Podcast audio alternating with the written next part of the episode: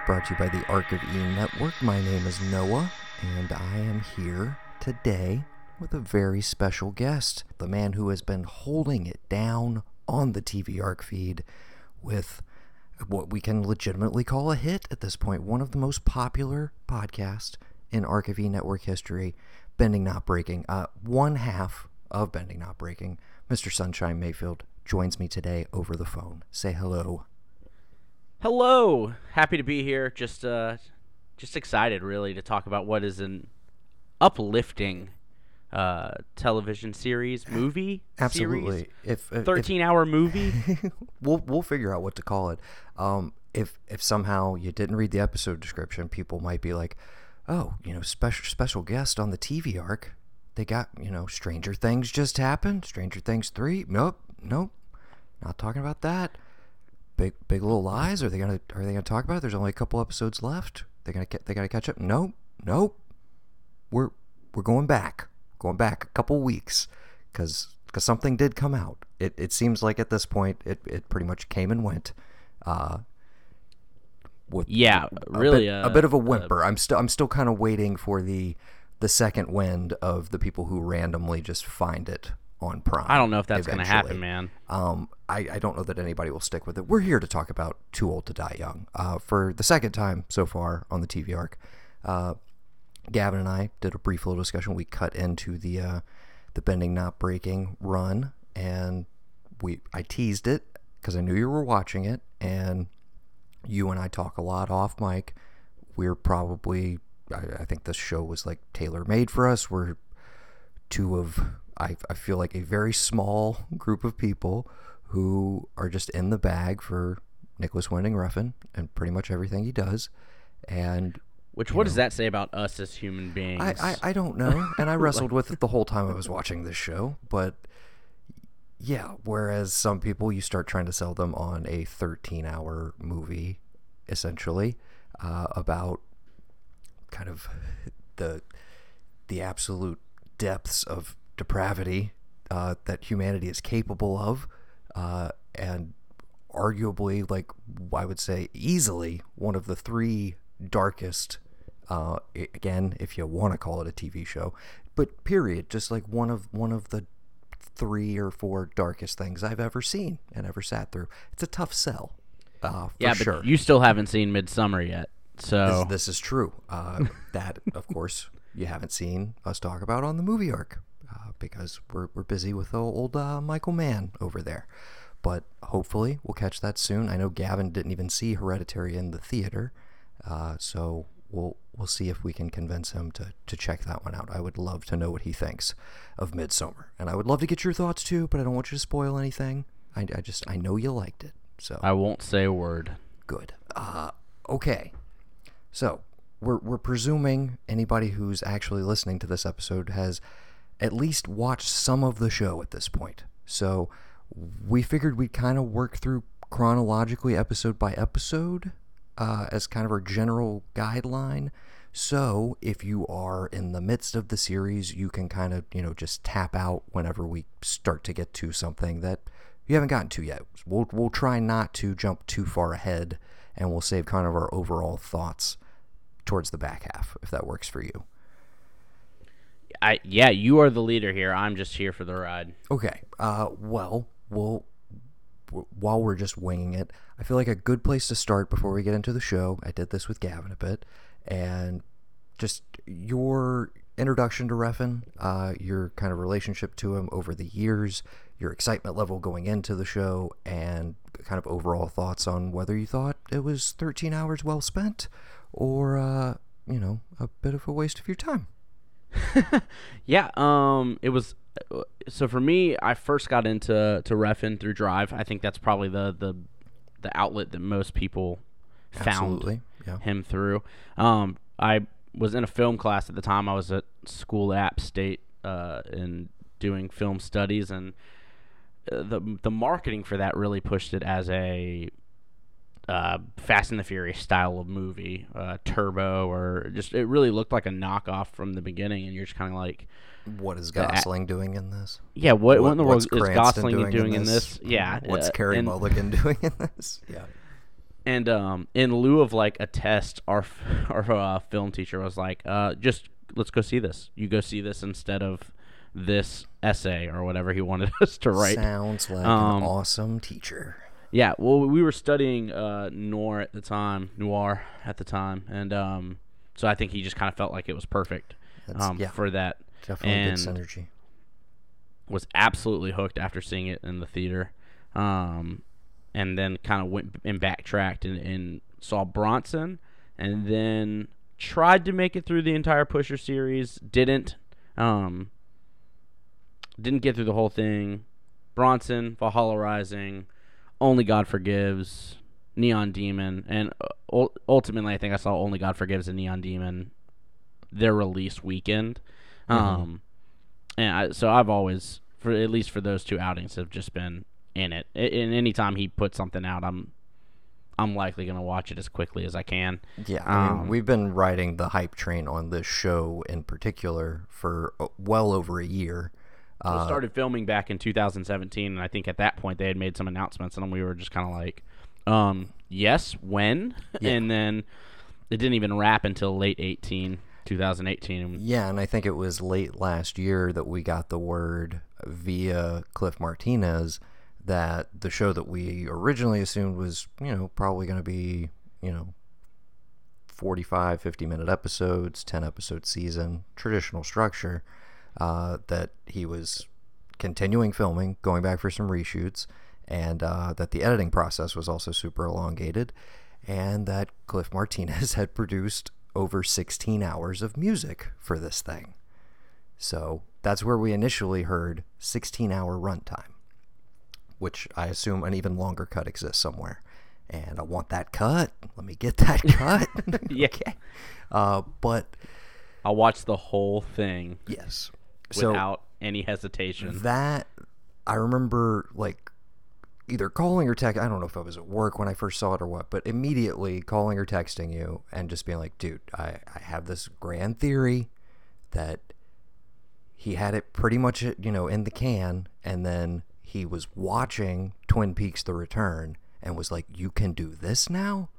You're allowed to do this, and was like, hey Amazon, let me let me get a couple more mil. You know, let me let me let me let me tweak this a little bit, and then all of a sudden we have a 13 hour movie uh, that follows none of the established rules of what a television episode is supposed to be structured like, uh, or what a series is supposed to be structured like, for that matter, and at the same time, because of the runtime, is able to indulge and may force you to linger in places that most movies kind of have to keep moving things along. Uh, but he just he gets to dwell in it. Pace, uh, I think, is a, a good place to start as we start talking about the first episode yes. because I, we mentioned it when Gavin and I talked. The first episode is a tough sell uh, for anybody who's not already in the bag for this, excited about it going into it. And Well, yeah, like well, let's call it what it is. The series is a tough sell. Like it, it- yes, anything, the last two mo- film outings have been polarizing at best. Um, I mean, you, you either are in it or you're not, and I think the people who are in it are in it, and the people who aren't in it have no interest in, in pursuing and even engaging um, with a it, yeah. relationship with with Refn. Mhm. Um, so I think at a certain point you just have to decide like, is this show for you? Because it very clearly will either you'll be in it or you will sit there and say, nope, not for me. Yeah. No. Uh, And I- pacing being the biggest complaint that I've seen. Uh, Uh-huh. It's like, oh, it looks beautiful, but God, is it slow? yes, Gla- Um, glacially paced uh, seems to be the the key phrase that everybody likes to keep using. I, I can't disagree with that, uh, but I do think even in that first episode, it, it starts to feel purposeful, and you you get into this this trance like state, and that's I think where he wants you for most of this, but it's a, and it's a different approach to the pacing as well because it's like there's not a lot of flashy stuff going on in the frame. It's not like I'm lingering on this because I want you to take a look around. It's more just I want you to just feel the length of this, sit in the tone, the vibe of it. Sometimes that vibe is incredibly uncomfortable. Uh, so I I would just be so fascinated to talk to somebody who has no real knowledge of him or relationship, just found the show and just through their natural, you know, well, I started this thing, so I'm, I kind of want to see where it goes. Uh, how far they made it, if they made it to the end, and what did they ultimately make of it? Because, yeah, there should be giant red flags all over this show, and there there's some warning labels eventually. Uh, mostly in episode five. We'll get to that. Okay, so episode one, we meet our ostensibly main protagonist, Mr. Miles Teller, uh, as Martin. Good old Martin. Yes, good old Martin. Uh, as I referenced in the uh, the earlier episode where we discussed this, you you find out within the first hour and a half that old Martin is dating a 17 year old, and he's been dating her since he or since she rather was 16, uh, and he is he's 30 now. Okay, just to clarify, he is Big old trashy human. Just a just a real just a real kind of Um, uh, and again, shithead. that's something that's introduced to you late in the game in the first episode. And for all intents and purposes, you're like, this is, you know, this is my dude. This is the hero cop. You know, is he dirty? Is he not? Is he maybe even undercover, like getting dirt on his partner? What is the level of their relationship, et cetera, et cetera? Got a lot of questions. And he continues to be pretty enigmatic for most of the series, I would argue. Uh, when you kind of think you have your head wrapped around what he's all about, there'll there'll just be a moment or a look, or you remind yourself uh, he's dating a 17 year old, and you have to reframe everything in your brain. So we got that going on. Uh, his partner is killed very early in the first episode. Larry gets gunned down by Jesus, uh, who's going to be very important to the series. Okay, Yeah. this is all stemming from an incident involving Martin, Larry, and Jesus's mother, Magdalena. Very important character. Who, Yeah, but even before we get to that point, you have this moment for Martin where you're trying to pin whether or not he's good or bad. Uh, you're trying to put the label on him of whether or not you're rooting for him.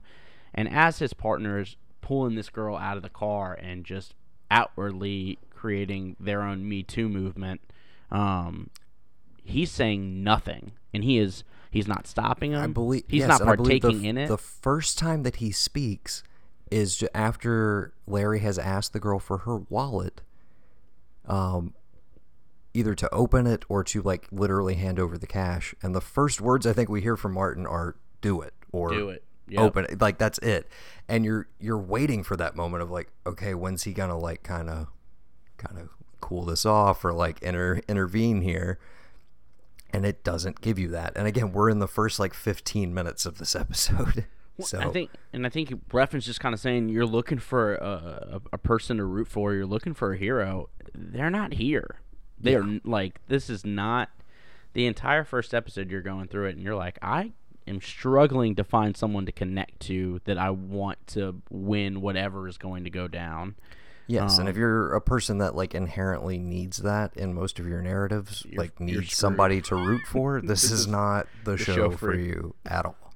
Uh, until late in the game, and even then, um, there, there's issues. Okay, so that's kind of you know the the thing that sets everything into action is the murder of Martin's partner. Okay, Martin and Larry uh, had been working, and Martin is going to continue to work for a man named Damien, who runs a local criminal organization that we, at the end of the day, through the entirety of this series, don't really know exactly what they do, uh, where exactly they're from, uh, and it, I, I guess it doesn't matter. I guess it's not really that relevant. But, anyways, so we got that element. He's already kind of leading a double life, Martin. He's basically doing hired hits for gangsters uh, in his off time, and he's, you know, not, from what we see early on, not that great of a cop. So, Do you see that as kind of a parallel to Drive, the moonlighting as a For sure. versus a getaway driver, or a kind of exploiting your your dark side, I guess. Yeah, and I think it's it's interesting because the drive character as like pretty much outright heroic as he is in that movie and you see all of his motivations pretty clearly spelled out for you visually uh, you there is the element that he is a criminal uh, he assists in criminal activities and he's also a pretty brutal individual when properly motivated uh, which totally like blows Carey Mulligan's mind during that elevator scene. So it's kind of buried just beneath the surface. Martin, I think, is interesting in as much as he is literally walking both sides of the law. And we never get, because the show just doesn't give you stuff like this, we never get a scene where it's like, well, yeah, here's how I fell into working for Damien, and this is how it happened. Boy, here's how I feel about it.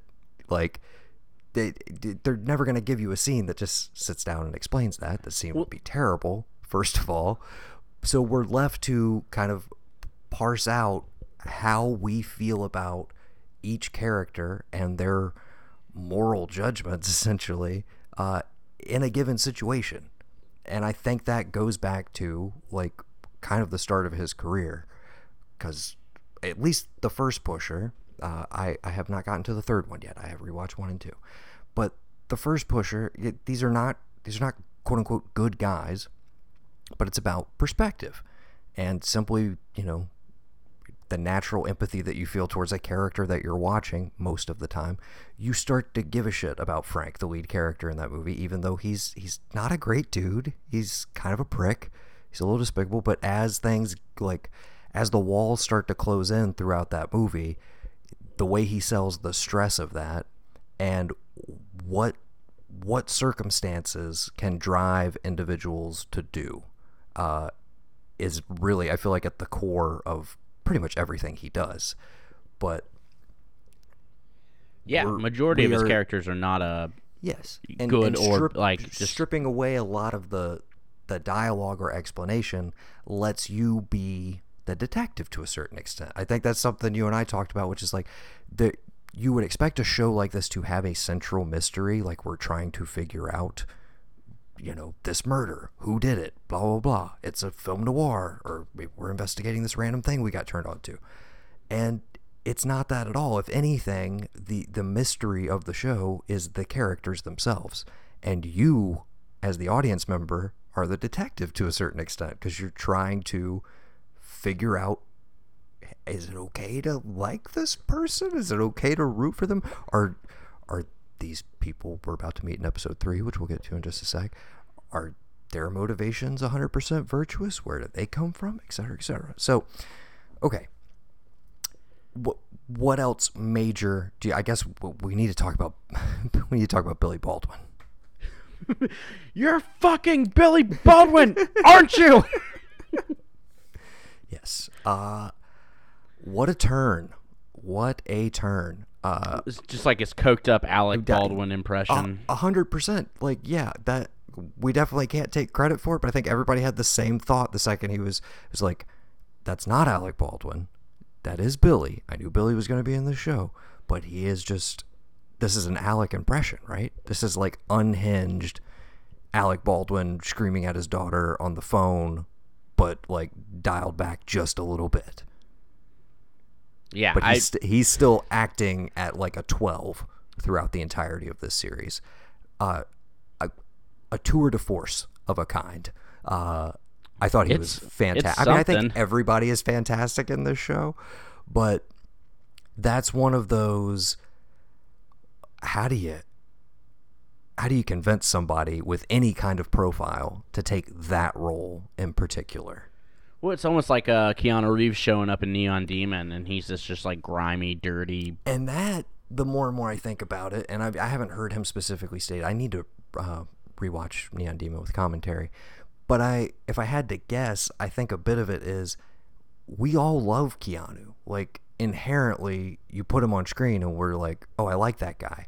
So having him be the one to say all this heinous shit, it almost takes a little like it simultaneously adds a little bit more of a sting because you're like, oh, I don't want Keanu talking to Elle Fanning like that. Like, please stop. But at the same time, you're okay because you know you're like, well, I know Keanu's not like that at all. You know Like, Keanu's this is, Keanu, This is like, very you're fine with clearly this is very clearly just a performance. So yeah, it's like it simultaneously makes it darker and also makes you more okay with it because it's somebody you're like, oh, it's my buddy, it's Keanu. Well, uh, and one of the things I've always kind of appreciated about Refn's movies is they're always like one step outside of reality. Like they're it's all just like one mythos like to the left of reality. Whether it's the I'm thinking the end of this series specifically, or all the imagery around the High Priestess of Death, uh, death, and then Deanna at the end getting blinded and then getting her sight back, and um, or even in Neon Demon where it really is just like, all right, is, is Elle Fanning like an actual demon? Like, is this something that exists in this world?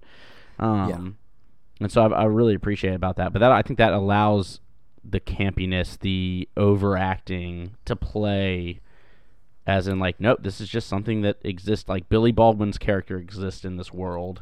Yes, and it, is it exactly starts to who he is. establish that kind of there are no rules tone of something like a Twin Peaks, for instance, where you can vacillate between like extremely dark subject matter, violence, uh, like human tragedy, and then two seconds later have like a moment of slapstick, if you will, or Which we get really- in, we get in Yeah. five. We get that in the full uh, yes, we do. Uh, so speaking of the tarot cards, this is something I'm kind of working through as I rewatch the series, which I'm slowly making my way through again because, as I mentioned at the beginning of this episode, uh, Big Little Lies is on right now. Stranger Things just happened. I am way behind the 40 million people or households rather who have already watched all of season three. So yeah, uh, you you and I actually haven't talked about that. Where have you even started? I went to go start it last night, and the person that I steal Netflix from had canceled their account.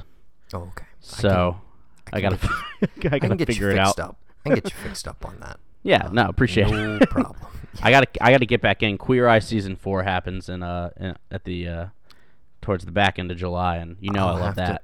I was gonna say I'll have to tell Veronica because I don't think she knows she's getting new episodes. Oh yeah, Um, yeah, just was a I- gem of a show. she burned through all of it. Like she just started watching it randomly after pr- probably a solid like two months of me just like, hey, we could always throw this on. Like people say it's amazing. Alex loves it. like yeah, uh, but yeah, she just started watching it on her own, and then come to find out she's watched like pretty much every episode. But she'll be she'll be excited. Hey, she's actually she's she can probably hear me right now. But Veronica. Y- There's there's new uh, new Queer Eye at the end of July. Just thought you should know. Yeah, I've cried more in my adult life. She's ecstatic right now. I don't know if you can hear that. She's Yeah, ecstatic. July nineteenth, all the Jonathan Van Ness you can ask for. mm-hmm. Um, yeah, but I've cried more in my adult life. You would have thought I would have cried more at uh the uncomfortableness of Too Old to Die Young, but no, they just those. Uh, yeah, I was trying. Those guys I on Queer Eye hit you right in the heart. If uh, if old Too Old to Die Young ever solicited tears from me, Absolutely not. Not even I close. don't think so. I don't think so. No, not even not a moment. Not really what I go to Refn for. Um, I cry a little bit at night when I go to sleep after watching Yeah. it, but the show itself, uh, not in the moment. It's more a about little bit you know, in in the shower that Yeah, you take right, before exactly. you or after every episode. Yeah. Um. So it's not coming off. This feeling isn't coming off. so okay, okay. Again, we're assuming you've seen it, but we mentioned Billy Baldwin. Billy Baldwin is the father of said 17-year-old girlfriend of Miles Teller's character, Martin. Uh, that's Janie, correct? Janie's got a gun, Janie's got a gun. but she she doesn't have a gun. She doesn't. Ha- Janie doesn't have a clue. She should have ran away. uh, yes, ran way far away from the pain. Okay, we got it all in there. So those those are really the big beats. Uh, we we meet Janie's dad. There's there's a stuffed tiger, but just there's when, when else are you gonna see that? When else are you gonna see Billy Baldwin, Miles Teller, stuffed tiger, long single take? like uh, th- that's got to be like what a, a 10 12 minute conversation or at least it feels like it It feels it for sure, And it just with the weird sexual uh, undertone Undertones, the entire time of the way that he feels about his daughter.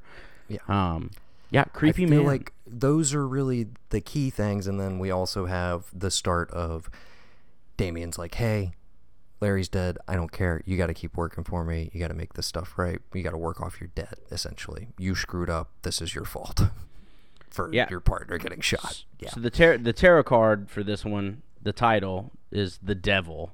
Um, Yes. And if you're going just based off of the meaning of that card, according to my Reddit research, um, if it's upright, it, it speaks to the shadow self, the attachment, addiction, restriction, and sexuality. If it's reversed, it's releasing limiting beliefs, um, exploring dark thoughts, and then detachment. And so, um, well, it seems a lot of people feel like the devil is either is likely Damien, um, or or it could be Larry who is leading Martin down this path, but Martin's doing the one who's exploring these dark thoughts and um, is clearly detached throughout the Very entirety so. of, And of the sh- of the episode. yes. Detachment is, I feel like, a key word for every episode. Uh, but yeah, I, I mentioned earlier that's definitely something I want to look at as we as we go through, and as I do my rewatches as well, because the element of which way the tarot card is facing, having dual meanings, I feel like you can probably chart that like each side is represented within a given episode. You can Uh, definitely absolutely. Draw parallels to each of them. So I, I am uh, sad to say very unfamiliar with the the tarot. So in watching this, I was like, oh, these are cool tiles, and I got that it tied in, but I have having no knowledge and not like doing research as I was watching them. All of that aspect was lost on me until I started doing a little research afterwards. I will shout it out because I think it was kind of both of our key source of research. I know you said you went to Reddit as well, but uh, Father, Son, and the Holy Gore.com, I believe. Uh, Father Gore, I believe, is the pen name of the gentleman who wrote all of these recaps. He he cranked these things out. I think he just marathon the series, and it Which good on you for doing that because that's not 100%. It is. I'm gonna say an argument. It's the best writing I've seen devoted to the series thus far. To be fair, there's not a lot of writing devoted to the series. Yes, no, there was a lot of, hey, why did he give us episodes four and five? This is bullshit. How do I review this show? And I was like, well, you could go watch it on your own time on the free, like, I'm sure you have access to Amazon Prime if you write for a website. So, I. I don't know if there was much follow up. I have seen a few more articles trickling out. I think I saw a super positive IndieWire piece on it uh, that said it, you know, yes, glacially paced, but brilliant in its own way, which I 100% agree with. So, uh, so end of the episode, Martin is tasked with, uh, hey, you got to go kill this guy, and we have the the scene in the chop shop. Uh, this is our, our first song on the, the brilliant soundtrack that accompanies all of this. Uh, but this is the first track that appears on the soundtrack. This is Naked Guy Fight by Cliff Martinez, of course. I love the song titles. Love the song titles. Uh, this was just all kinds of tents and like gorgeously photographed, glacially paced, of course, and then just an explosion of violence that's over very, very quickly. And kind of honestly established something that you and I continually brought up to each other as we'd have our little chats. I, I stayed pretty well ahead of you. You finished what a couple couple days ago Uh, yeah, Fourth of July was when on Fourth of July. Awesome. wrapped it. But uh, this, I think, was kind of the first instance of me noticing a lot, a lot of I don't know restraint, if that's not something I expected to feel about the show, but you will continue to delve into like increasingly darker and darker subject matter, but the way that he uses the camera to communicate those things to you is kind of remarkable to me. It, it's a lot of suggestion and then making you sit with the thoughts of that suggestion, but never really showing you like a lot of full on gore. There are def- I mean, the the violence is there. It's a Nicholas Winding Refn piece, but considering some of the places we go, I I thought it was pretty remarkable that it it pulls its punches, but it doesn't feel like it's pulling its punches. You know what I mean? Well, and I don't know if, if that's even the best way to say it. Like you know Oh, it's happening. You You're probably getting that feeling. You know exactly what you're not seeing. Um, and one of the biggest, another one of the big complaints for the show that you see is just like, yeah, there's no narrative, there's no storytelling. It's just photography, and you're just kind of like, if I- you got to be paying attention because that everything he shoots is in um, support of the story that as it goes forward. Um, and yes, a there are some like, I feel like the long vi- oneers, but it's Yes. all in service of the, I, need like- you to have this information visually. Yeah. I feel like the visual storytelling gets even more amped up and like abstract as you get deeper into the show. One thing I did encourage people to do last time, uh, if you're a little wobbly after the first episode, but you're still, you know, give it, I could give it a chance. I could give it a chance. Jump immediately to three. I think you'll agree with me here because two is almost the okay, seriously? Like, are you sure this is for you? Are you sure you want to stick through the next 11 hours of this? Are you sure? Because two is the slowest episode of the entire series, uh, almost entirely subtitled. I could tell you in about a minute everything that happens in the episode, but it's an hour and 20 minutes. It, but it's got- it is one of the best looking episodes, and it's where he kind of scraps his dark neon Exactly. and, So and mu- really so expands this this desert kind of. Oh man, the the way he plays with lighting, and then you get that really awesome oneer going uh, in the in the cop's office. Um, Oh, ama- amazing scene. Just and then people are just like, "Oh, it drags and it drags," and you're just like, "I, I could Yeah, not take my wha- eyes off well, the screen." I was gonna say, yeah, you'll say it drags and it drags and it drags until you get to the end of this episode and what ultimately happens, which is okay. Jesus returns south of the border to Mexico uh, after having killed Larry. He, he's fled America. He's avenged his mom, as, as far as he knows, and he's he's gone back home to his uncle's place. Uh, Don Ricardo, correct? Correct.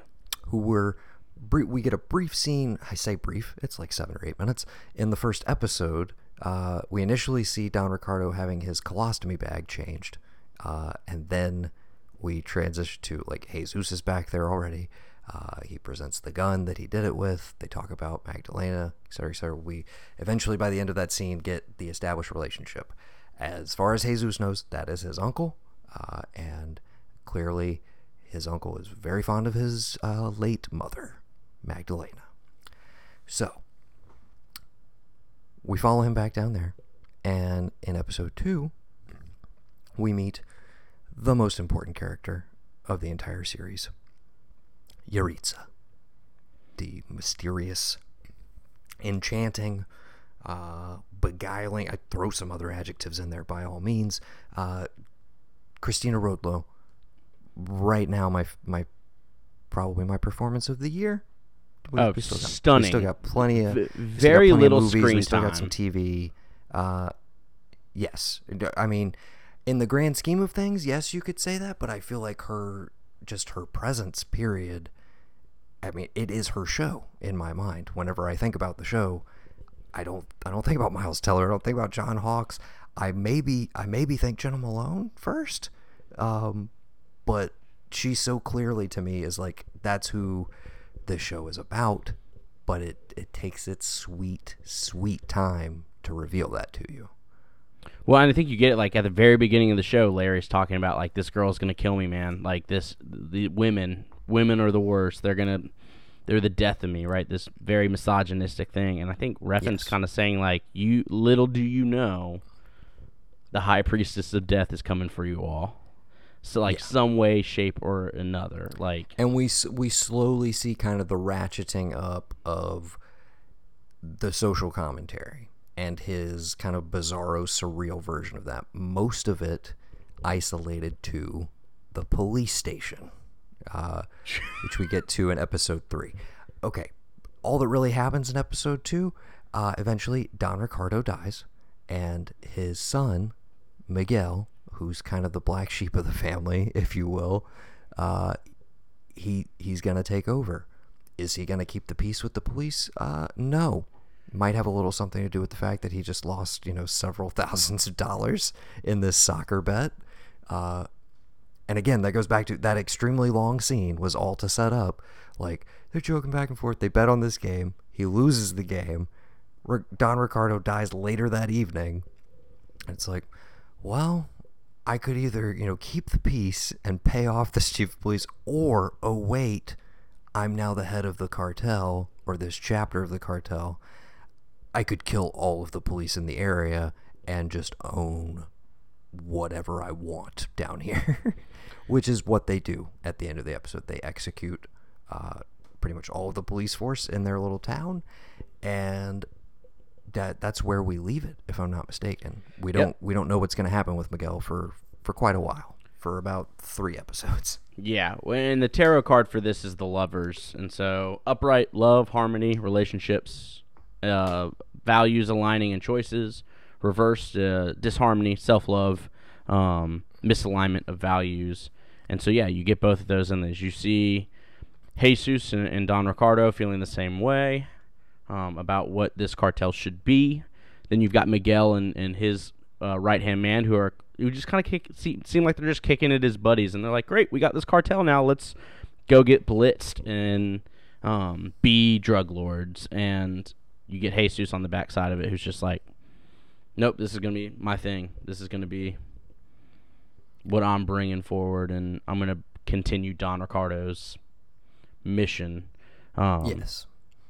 And again, and again, the show, which constantly loves to take left turns or just slight left turns from where you think it might go, they they don't come into direct conflict. Uh, Miguel and Jesus, if I remember correctly, um, part of the climax of this episode is them having almost a a ritualistic shower in cocaine, uh, as if he's anointing him. that does that's episode two, correct? Yeah, I think you're right. Yes. Yes. Uh, so yeah, you know, I was fully prepared for like, okay, we're gonna get like the war for the cartel down in Mexico. That's gonna be going on while all this other stuff is going on, and then we'll eventually bring it together. Maybe we'll see what happens. It do, do, does not go that way. Okay, so moving into episode three we talk about the police station a little bit, and then I think kind of like three through five, we can kind of cluster together a little bit. Um, if you haven't made it to episode five, that's God, the one. People, that's the ticket. That, that's the again. That's part of the two that he screened at Cannes, uh, and it's. I th- I think it's the roughest episode. Uh, I don't know how you felt. I it's interesting. I don't know if I had a tougher time sitting through one. Uh, I mean, that opening that for sure is um, brutal in five. Um, yes. It's weird because it is definitely, it, to me, it feels like the most out of place episode as it comes to like pacing, story, what's going on. A lot happens in five, and it's messed up. But if you were to sit there and say like, "Hey, watch episode five of Too Old to Die Young," you are not getting a great look into what the rest of the series is. Very um, true. But you're also But it getting, is a great episode. you're also getting a great standalone isolated thing that I think has the potential to possibly compel some people who may have looked right past this to just jump on board.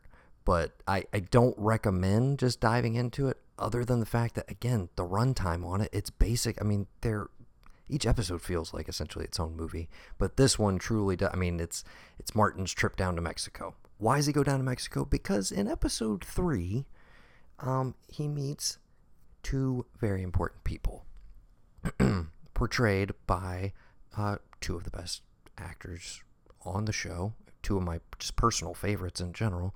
Uh, Jena Malone, who is a victim's advocate uh, with a she like with the police department she works for a law firm? Like what is the distinction exactly?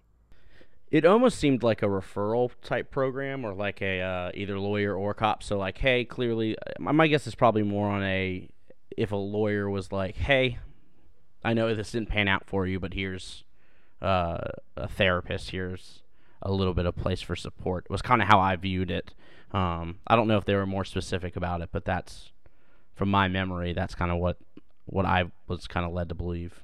Uh, so Martin goes to investigate her after basically piecing together uh, that the individual responsible for a body that he found uh, on his local beat. Now that he is a, a detective, uh, he he's moving up in the world very quickly. Comes across this body, basically pieces together through a, a little bit of detective work that it's this guy named Viggo Larsen. Viggo Larsen is played by Mr. John Hawkes, who opens this episode by putting his fake eye in his head. And you and I never actually talked about this, but I remember sending you a text because we were. Just, it was just a lot of like joyful, just like, dude, I can't believe like it's it's available. We can watch it now. So we're like going back and forth a little bit. And I was just like, dude, when when you get to Hawkes' introduction in episode three, like you gotta text me, because again, the the stingers at the beginning of every episode, like the way the title card literally comes in, Loved everyone. just eh, yes, they're all brilliant, but that one with the music cue and just like what? Wait, what is he put? He's putting his eyes in. What's going on? I was just immediately on board. Viggo is ex FBI, and I don't know if we flat out get it revealed in three or four, but basically what we find out she sets she sets him up and Viggo knocks him down. When people fall through the cracks or people get away with specifically uh, sexual related crimes, mostly I think specifically targeting pedophiles and rapists in general, actually. Uh, when these things fall through the cracks or extra justice needs to be doled out, Viggo just goes and finds them and, and kills them uh, based on the research and the names that he gets from Jena Malone, whose character name is escaping me right now. What- Diane. Diana. Diana. Thank you. Diane. Diana. Yes. So, the, the show all of the sudden has has a plot. It has some some things going on. You Has can some meat going on. yeah, you can start to see a trajectory of like, okay, does does Martin like is he trying to bust these guys? Does he want to be a part of this? And that's what's ultimately revealed in a fantastic scene uh, in the diner at at the end of the episode. But he's been he's been tailing Viggo throughout the episode, and he's literally just standing outside of his place in the parking lot, and it's just like, I don't want to arrest you. I just want to talk. I'm going to the diner over here. Like, you know, if you want to chat, show up. Just great scene between the two of them. Their whole dynamic, which is very, very understated uh, throughout the series, but builds to what, for me, now that I'm recalling it, I, I may have spoke too soon earlier. I I think I got a little choked up at a at a particular scene between Hawkes and, and Miles Teller. We'll get to it. Yes, on the bed. Yes. Yeah. And The uh, title of the show is encapsulated in that shot. Very much so. Very much so. Uh, so that four is Viggo basically bringing Martin into their world. This is what we do. This is how we track people down. You know, we only take out bad people, et cetera, et cetera. This is still being juxtaposed with Martin having to work for Damien. And it's not until after he meets Viggo and kind of sees another path forward. It's like I've been doing a lot of stuff with a, a lot of detachment from it, just kind of because, uh, because of context, because reasons, I guess. But maybe there's a way for me to continue to do these things, but with some sort of purpose. Uh, what if I only take out the trash? What if I only kill bad guys?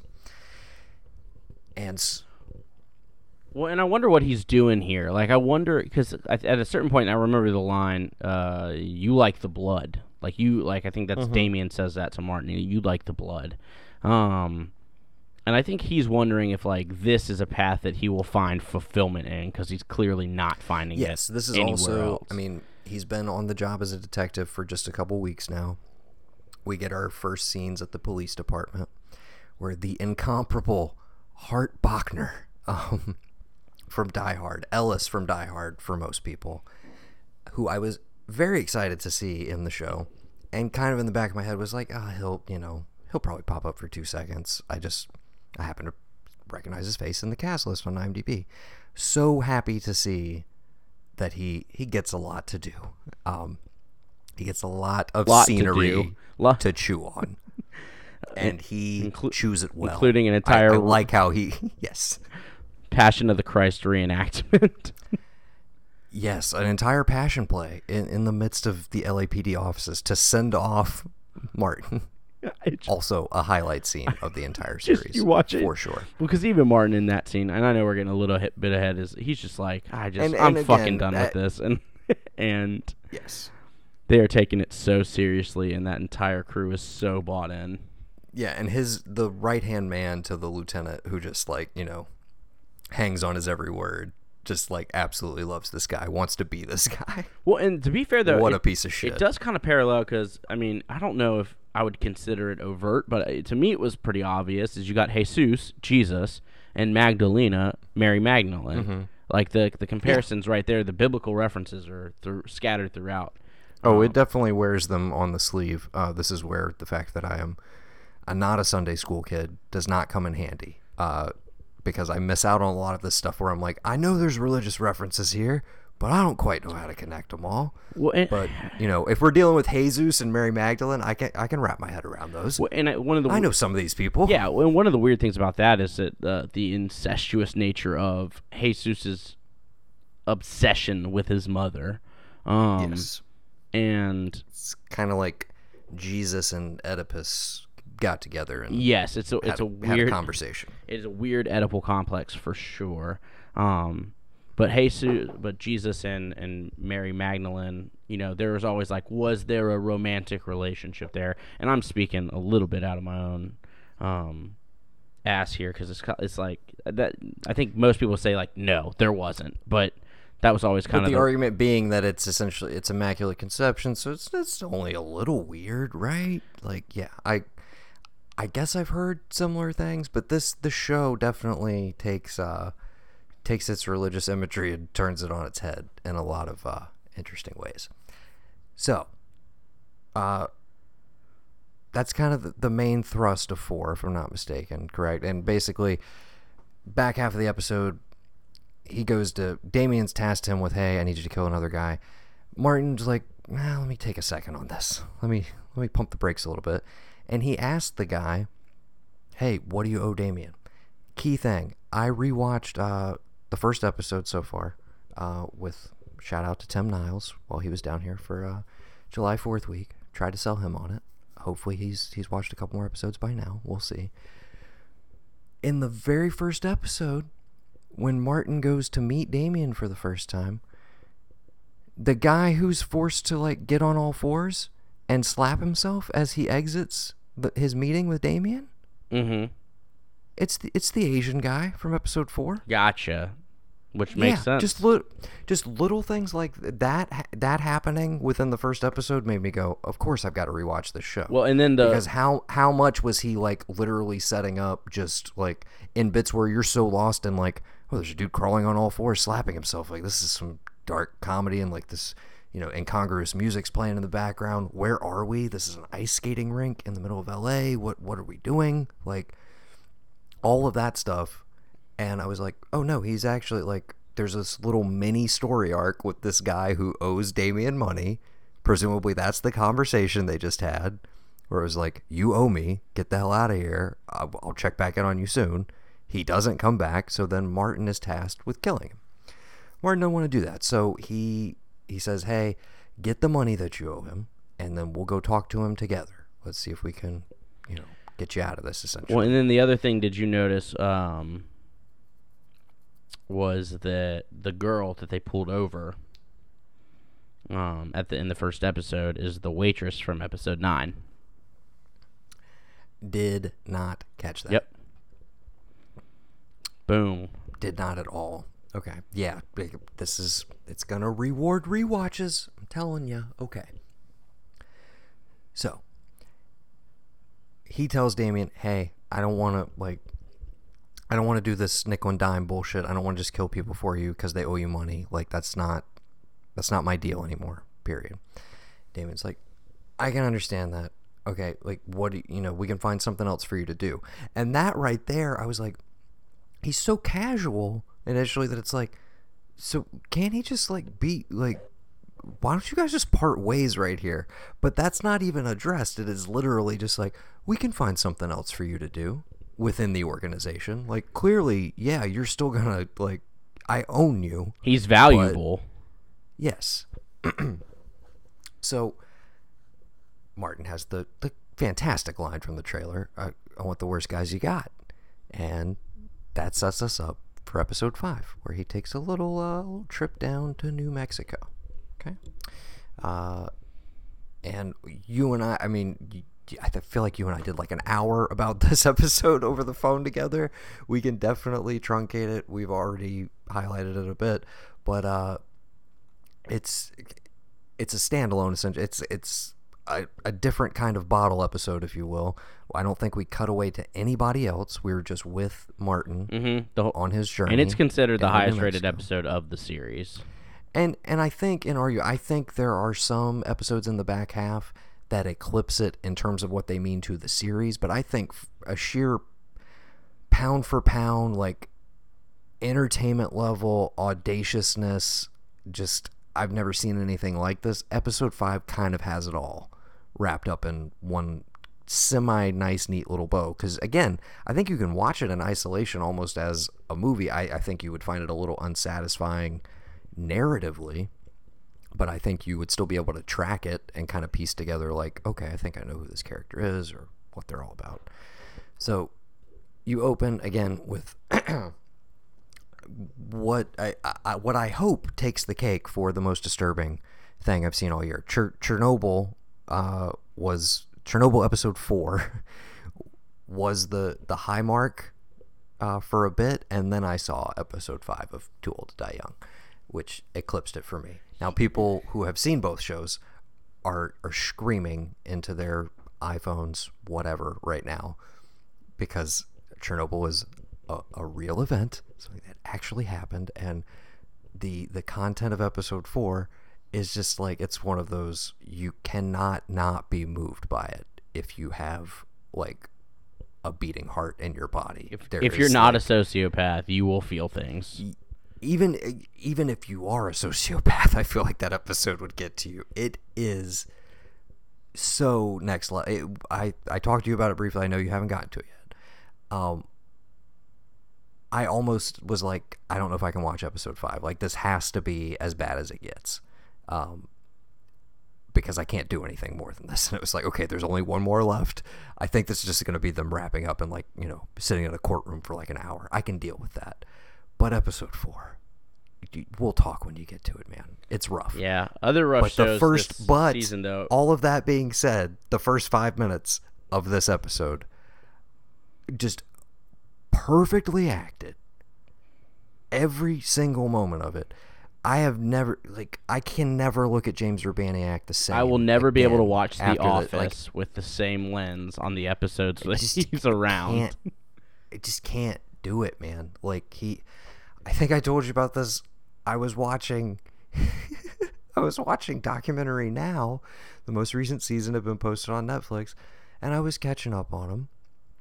Partly as an antidote to Too Old to Die Young. Not that I mean I didn't take like that many breaks from it, and I would watch like sometimes two, sometimes three episodes in an evening. Not not good for the the heart or the soul, but I'm watching documentary now, and Urbaniak shows up, and I had literally watched episode five the night before, and I had to turn it off. Like I was like, even though this is comedy, I can't watch this right now with him in this. I just it was he's so perfectly disturbing, uh, just terrifying, terrifying, in a totally like he's not physically imposing, but the the way he throws away the harshness of that dialogue, like he's kind of relishing it and having fun with it. He's also it's like this is old hat to him. He's like, yeah, this is like this is how I talk. Like this is not a big deal. And it makes it that much creepier. Anyways, the two brothers that Martin is tasked with dealing with, they make uh, hardcore pornography slash snuff films and rape films. Okay, we are told that before we even start this episode, so you you know what you're getting in for. Okay, and then it even ups the ante. So opening, ugh, so cringeworthy, and then we pull back outside of this compound where all this is going down at, and we see Martin's already there. He's already tailing him, and we basically have a, a nice half hour or more of cat and mouse, uh, of a little undercover pretending to be a drifter who just broke up with his girlfriend, possibly interested in becoming an actor, blah, blah, blah. Um, again, another great moment of restraint. They show him cell phone footage uh, of one of their films to kind of gauge, like, hey, is this guy, like, is he cool with This some more intense yeah. shit, essentially? And he plays it perfectly. Uh, again, I, it bugs me a bit. I, it bugs me a lot that pretty much everything I read about Teller's performance in any of the criticism is just, oh, he's just doing proto Gosling. He's just doing the like, I'm just not gonna say much. I'm just, I, you know, he barely speaks, and he just, you know, just kind of stoic, and that's that. I, it's there's more going on there. There's there's a lot more depth, and again, I don't think he's spelling things out for you. I do think he is doing the blank slate thing quite a bit. Yeah, but that's a reference know- staple. that is a reference staple. I I was rewatching behind the scenes on Only God Forgives, and he and like he makes Tom Burke do like five or six takes back to back of this like walking, just walking into the brothel in the like the early goings of Only God Forgives. Just a single shot of him walking in there, and he keeps cutting, and he keeps telling him. He says, "Take." He's like, "Don't force it. Take all the emotion out of your face." He's like, "I don't want like, don't show me anything. Just take it away."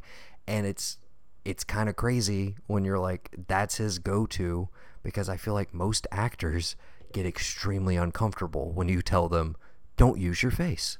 Like, no, lock it in. Don't give me anything. Let me come to you. Essentially, uh, I feel like a lot of people are not in tune with that style. So you see some people, I clearly he casts very well, and the people that work with him are excited too because I, I don't feel like I've seen an instance where like, oh, this person was in a completely different movie. Like he always seems he has that Lynchian ability to get people to just slip right into the groove that he wants them to be in. Not how everybody else is used to seeing them necessarily, not even playing to their strengths in most cases, but it's, you know, they're there for him essentially is what it feels like. And from the brief uh, things I've heard through the Cannes interviews, like it seems like he had a really good experience. I would look forward to the two of them possibly working together again in the future. But more than that, I just want him to do anything and everything starring Cristina Rodlo for for the rest of time in perpetuity. Well, yeah, because she's kind of that character throughout the whole thing as well. Like for her, it's the same exact thing. It's this. Oh, I spent I spent so man, I mean literally hours watching the show and then thinking about the show when I was not watching it, just contemplating what was going on with her character before it was ultimately kind of I, again beautifully like spelled out but not spelled out for us in in the way that like I love that the show never just never had like a false note of dialogue where it's like here is some clunky exposition to tell you how we're feeling and to just telegraph everything for you it, it again it does not operate on traditional terms of a TV show or a movie for that matter okay so he tracks down the brothers cat and mouse game ensues uh, he eventually lets them lure him back to their warehouse, but uh, the lure is the lure. Lure. I have never said that word before. It's not a word. There we go. Uh, he has to kill Urbaniak. The other brother slips away. Okay, I, we can breeze right over what he was doing for the the interim, and basically we're into a uh, the the most like intense low speed car chase of all time. The revving of the electric car throughout this entire scene uh, was absolutely hilarious, and then um, the them reminiscing over their fallen brother uh, to the tunes of Barry Manilow was uh, just exactly what you needed to spl- to break up this episode. Yes, I desperately needed some sort of relief from, and I was just getting a pure pleasure on just like the staging of some of it. The again, I dark comedy all day long, please. Uh, so I, I was on board for it anyways, we got the low speed car chase. It's phenomenal. Uh, culminates with basically dragging the br- the brother thinks that he's there for something else. Uh, there's kind of a misunderstanding, but Martin takes this as an opportunity to be like, "Wait, you but hear about the girl? What?" And takes him out to his trailer out in the middle of the desert. There's a girl in a box. Uh, he frees her, and she promptly stabs Martin.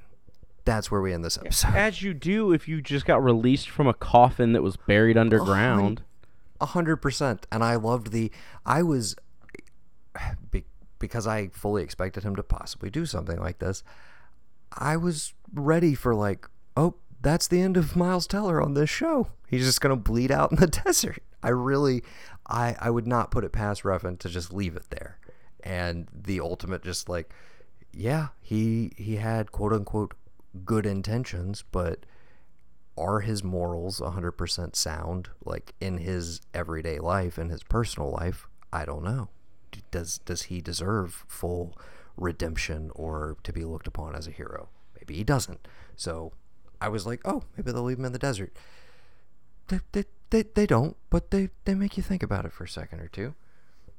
Because episode 6 guess who comes back to america?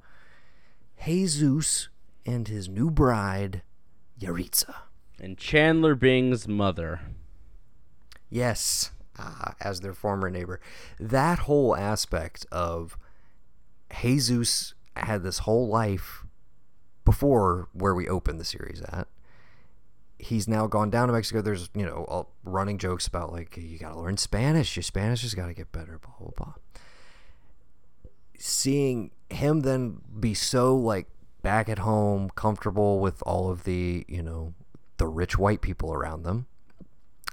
Uh, and seeing that juxtaposed with like Yaritza getting a glimpse at like, okay, we're still, you know, yes, we're married, but basically for cartel purposes.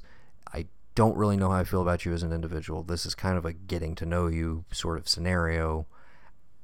I don't know how my and I feel like this is key again, spoilers if you haven't really gotten past this point. I feel like this episode in particular is key for kind of gauging where she's at headspace wise.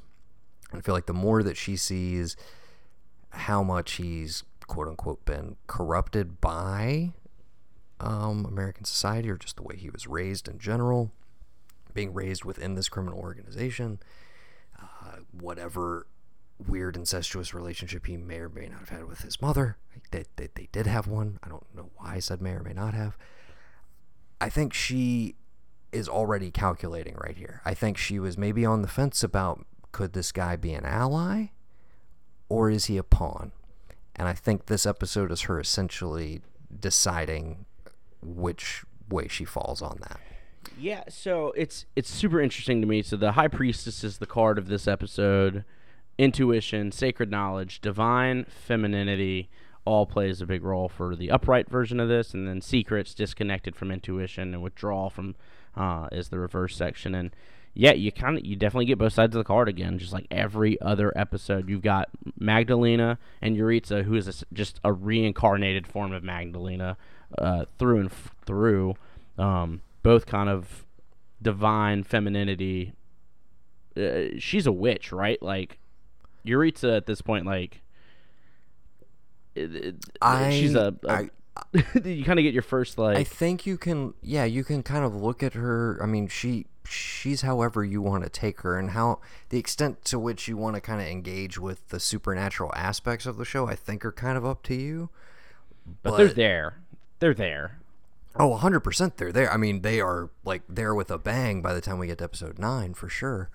But I I mean, again, that's the stuff I'm wrestling with and still trying to gauge her motivations. Like I don't know is she trustworthy. And at this point, I'm still like I'm on the Jesus train. I'm like, yeah, dude, get revenge for your mom. Yeah, come back to America and take your empire back from like all these people. Like, yeah, I, I'm totally buying into it. It's not until very late in the game with Jesus where I'm like, oh, never mind. That would be a big mistake. Well, So From the get go in this episode, I sh- Yaritza seems like she controls the power. Everything that's happening is she's she's observing, she's learning, but then it's a conscious decision to be like, I'm gonna get Jesus in the palm of my hand. I'm gonna g- Yes. he's gonna open up to me. I'm gonna understand him. I'm gonna make sure that you know, though he might feel like he's in control of everything, I'm the one who's really you know holding the cards. Um, and you really start to see her as the major player. The point that this show exists is she is your Gosling. She is your hero um, that you're you're rooting for. Um, and we've already seen her release um, some of the girls that have been trafficked um, by this yes, point. that, we totally, yeah, we totally glossed over that part of. That's kind of one of the big reveals of episode two, is uh, yeah, she's told by Miguel, hey, after we're done with this girl, uh, take her and sell her to one of the other gangs, and she, we, I, I was hoping this scene was going to go a different way, and luckily it did.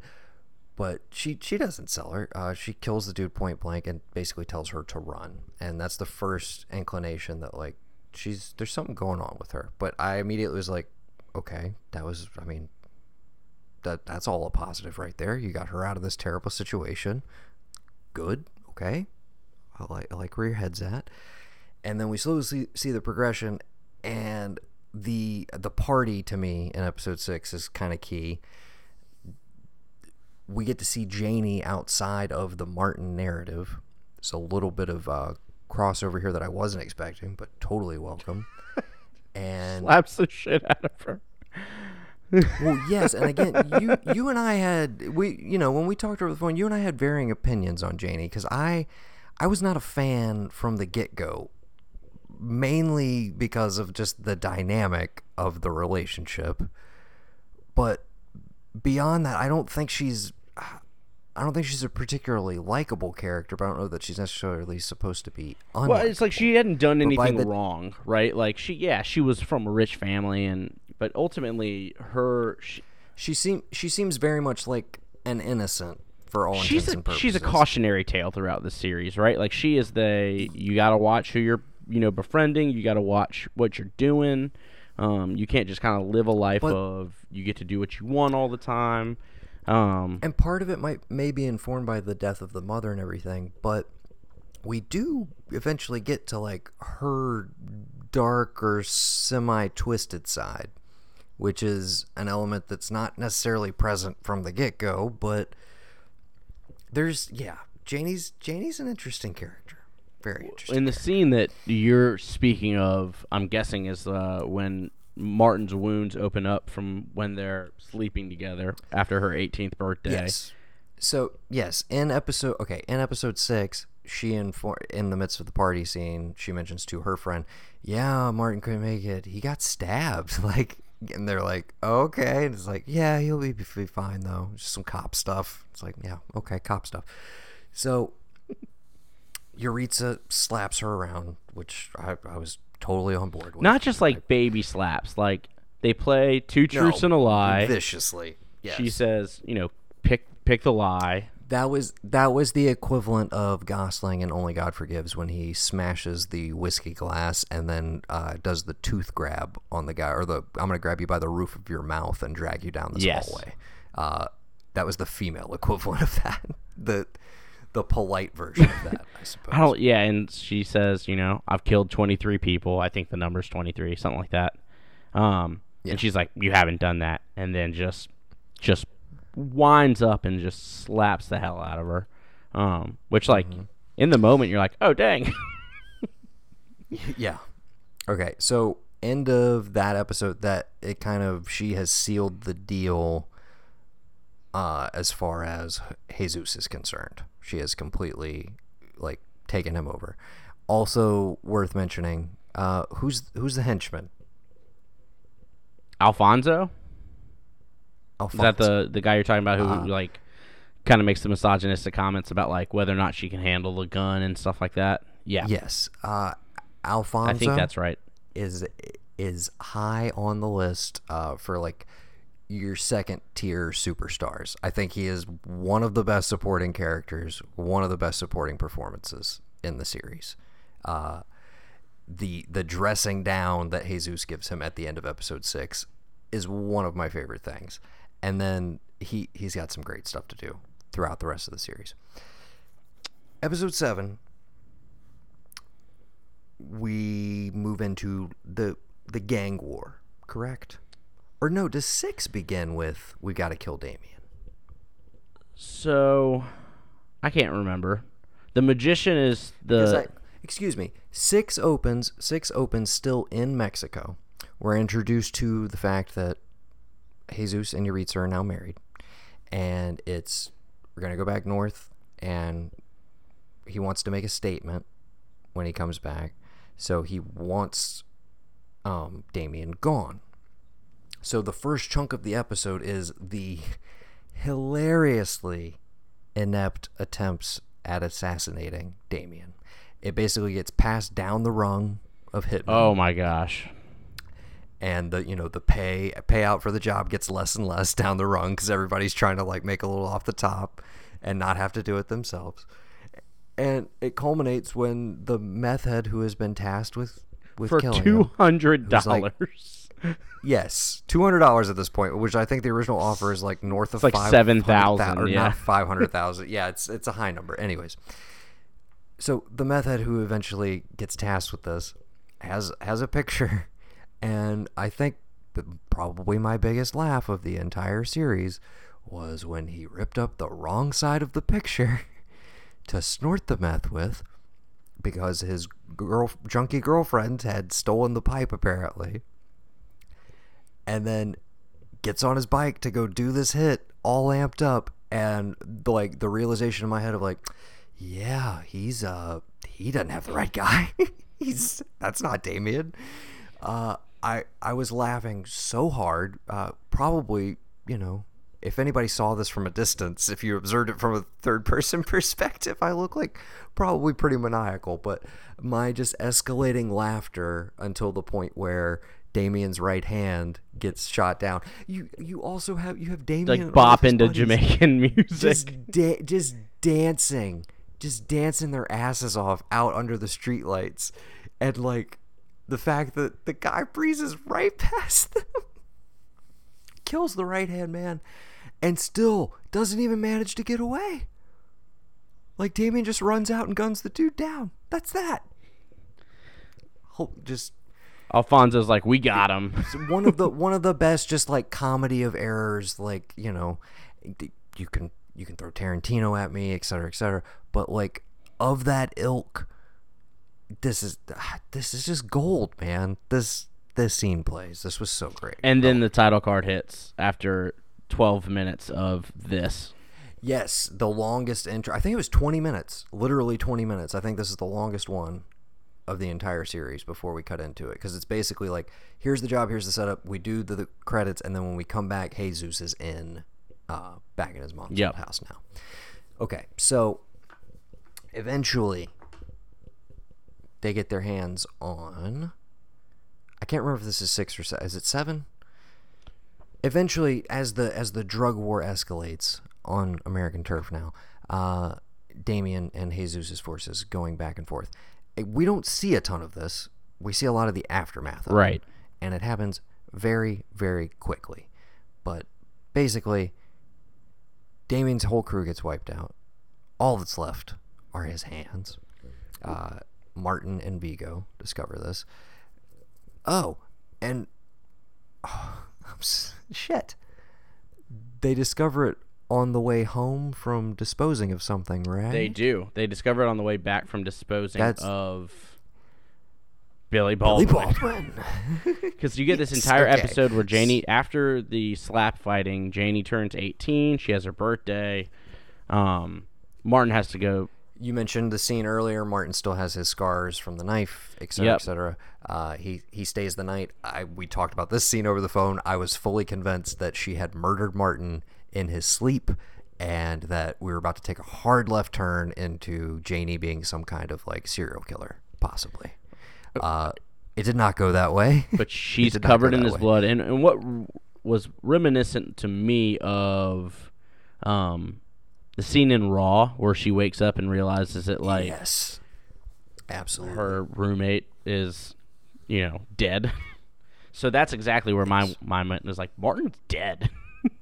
like maybe maybe Oh, by yeah, accident, okay, but he so, bled out in again, the evening. At, at, at this point, this is the second time I have assumed, oh, Miles Teller's done now, right? He's out of the show. Okay, so the next morning, she's she's gone, but once again, Billy Baldwin just checking out the the thirty year old dude that his seventeen year old daughter is. She's banging 18 at this point. With. Excuse me. Not that that makes turned 18. Miles Teller any less of a trash human. Yes, we should we should mention for those of you who are just like I'm just going to listen to this episode. I'm not going to watch this fucking show. They met at the scene of her mother's fatal accident. He was the responding officer. This is so not okay. Well, and they don't try. They don't try to no- convince there's you. nothing I think okay that's like. I think a lot of times you get critiques of like, oh, Refn's. He's just really like, this is really just porn to him. Like he is, you know, just super obsessed with this. And I think at any point you sit there and say, um, no, I think that he very much is saying like, there's at no way, shape, or form does he paint Martin is the hero in this. Like I think it is very clear that he is saying like, nope, this dude is a shithead. He will get his comeuppance. Trust me, um, and he does. But yeah, I, this isn't just like Well- I'm going to do this because I want him to have sex with a 17 year old. It's nope. I need to really paint to you how terrible this human is. yeah, human no, because it really, it really is the core like moral flaw that holds you back from being able to completely identify with him throughout most of the show. At least me personally. Now, there's some other people that may like not have not find an obstacle at all, but I think it is intentionally supposed to be pop- problematic for a reason, because I'm still, and part of why I want to rewatch it, I'm still struggling with what I think Martin ultimately represents as a character because we've got plenty of examples of toxic masculinity throughout this show. Okay, we have we have Damien in the first episode uh, saying like, you know, what are you gonna do to Larry's girlfriend that they apprehend and everything. I've got I got a lot of guys who hate women. Like that's what we're gonna do. Like again, that, I don't know if that's a Refn line. I don't know if that's a Brubaker line. That's brilliant. Like that that line in and of itself is rough enough. You don't need to show me anything else that happens. You can cut out of that room that they're in at the towards the end of that episode. You don't need to give me any more than that. But what slowly builds, and I mean it's in the very first scene, which is the way Larry's talking, what slowly builds is like this is this is just a, a terrible place to exist right now. And it's like, well, the place that it's talking about is just like the world, right? Yeah. Okay. but with all of that in mind, you know, we got the we got the brothers in New Mexico, clearly like evil people. Okay? What do you, what do you think Martin if you had to contextualize it or kind of like oh I need to slot him into what he represents within this movement or this conversation what is he because he seems like he's trying to actively make the world a better place in his own weird fucked up way but at least like I have these tendencies whatever at least I can I do don't. them I don't think he is. I really don't think he is. Uh. like I think he is trying to find what speaks to him because I don't think anything does. Like I don't think he finds connection in anything that he does, and so he's he's trying multiple different ways to kind of find what is going to make him feel um anything. Um, because I think he's Mm-hmm. numb. I think he goes through the world numb, and I think Yeah, and you you you could say that yeah, he's essentially at neutral when we start the series. He's presumably done some pretty terrible things, um, may or may not feel good or bad or indifferent about them. But it's really not until he sees Viggo, like, hey, here's this guy who's a, a, a good killer. He's good at what he does. He, he's a little clumsy from time to time. He's getting a little up there in age. He is dying. We haven't mentioned that yet. Uh, but I think he just he's he sees a code there, something that he kind of thinks that he has, or maybe or could get behind. to cling yeah. to. Yeah. Um.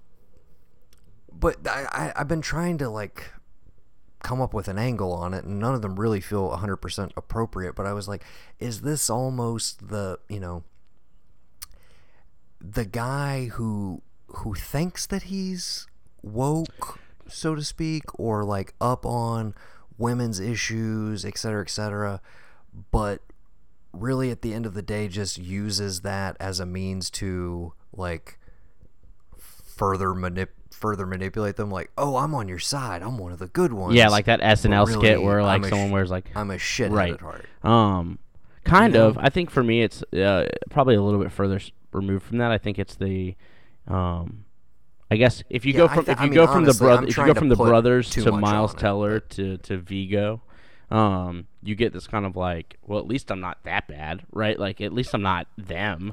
Yeah. Um, and I think that's kind of what it more represents. Is someone's like, I'm not sexist. I'm not, you know, misogynistic. I'm not those guys. Mm-hmm. Look at those guys. Those guys are are that. Um, speaking to you know in context of the brothers, so Miles gets to say like Martin gets to say, I'm not these guys, right? Like, but there's there is this Yeah. dynamic where he's like he tells a, a real story And where he says, yeah, I hooked up with a 16 year old I met and she was my girlfriend and the the Yeah. there's a little bit of that like misplaced hero complex kind of thing too. Like he you know in his head he's probably the hero of this narrative like protecting Janie from her possibly like abusive or manipulative father by killing him and hiding the body and never saying anything about it.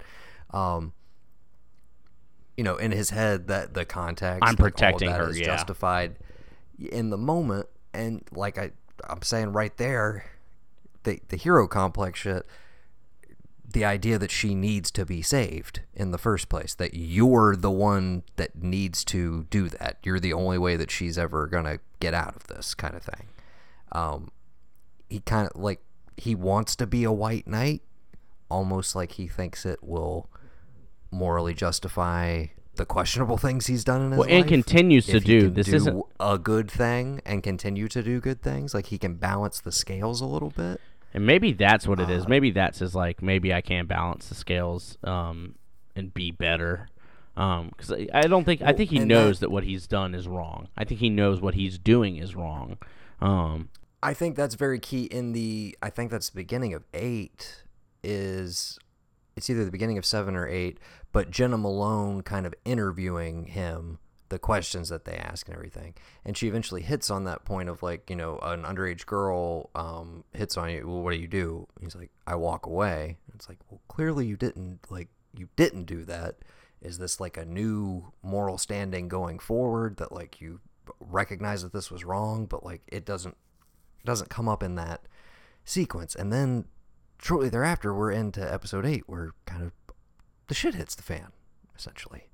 Uh, so if there's anything else you want to hit that I'm that I'm glossing over, by all means, jump in. But in episode eight, we finally get what I had kind of been expecting, partly because I thought it would be a nice Nicolas Winding Refn subversion.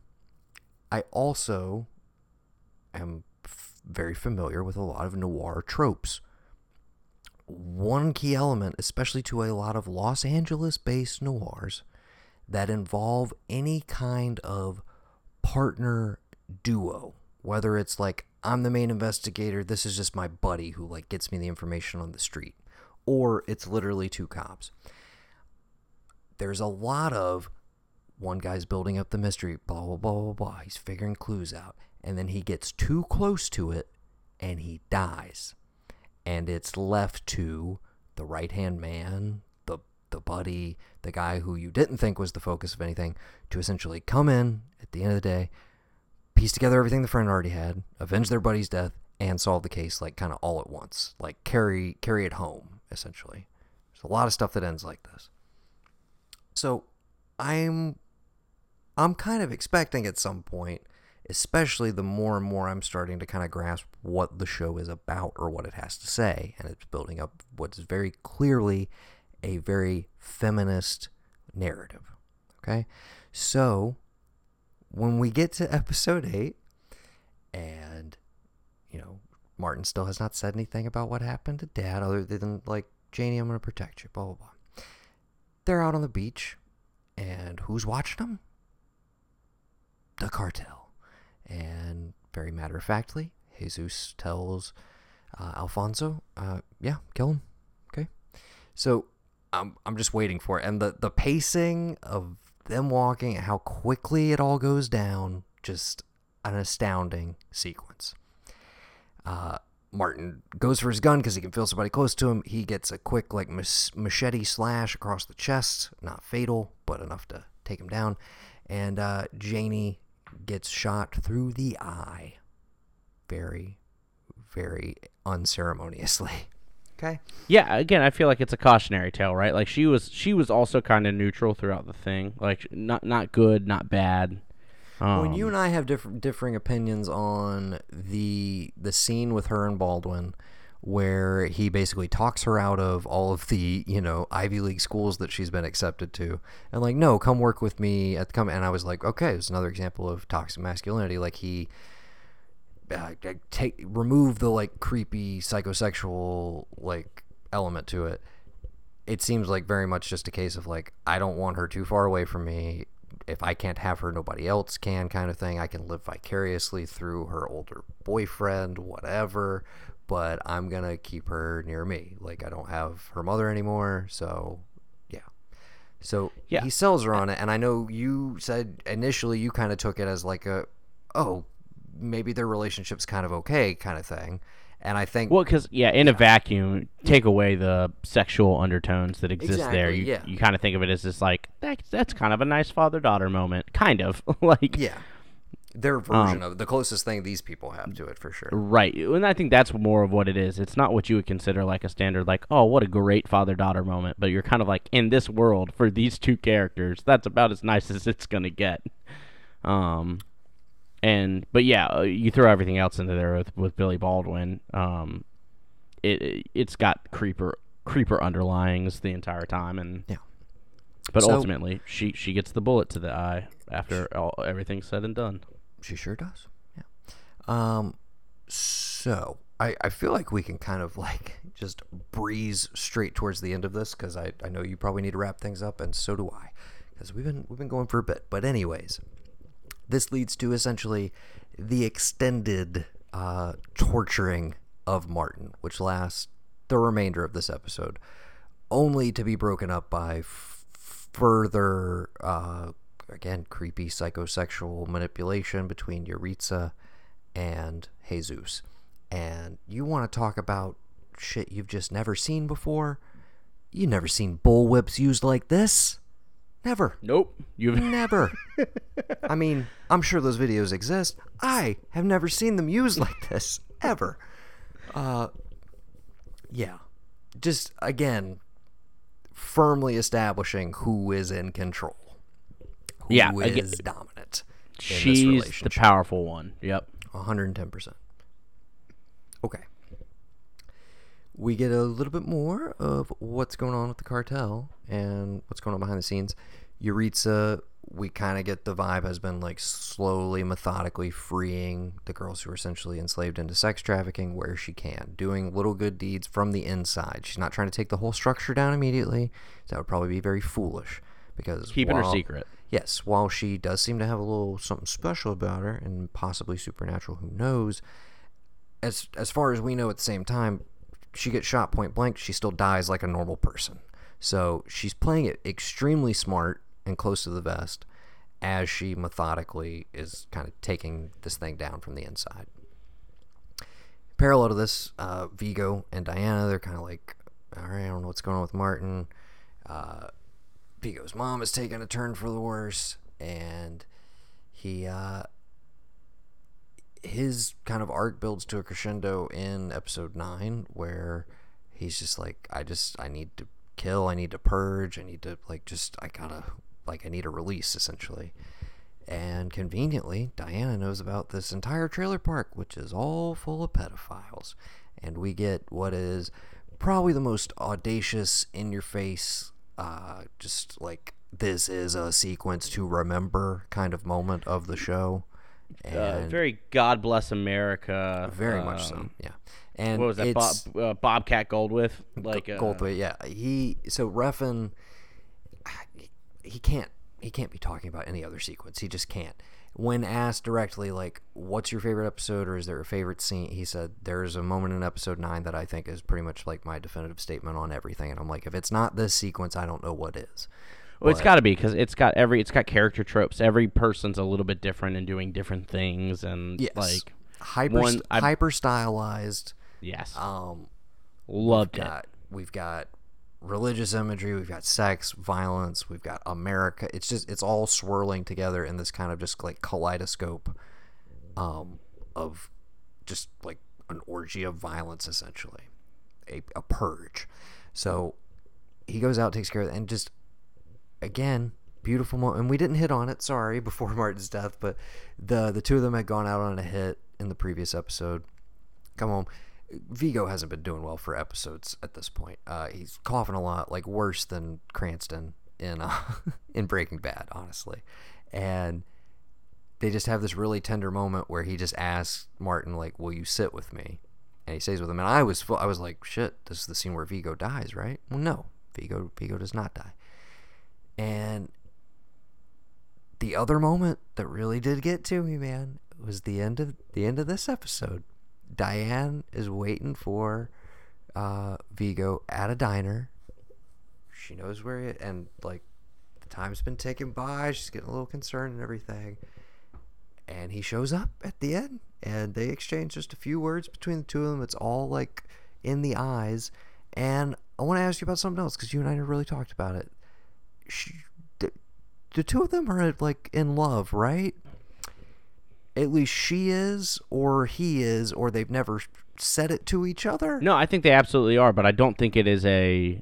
It's not this romantic love that we, we associate with the word. Yeah, it's no, more of a I- just. I have- in- uh, I essentially had this narrative built up in my head where like he possibly saved her at some point or avenged her like abuser down the road.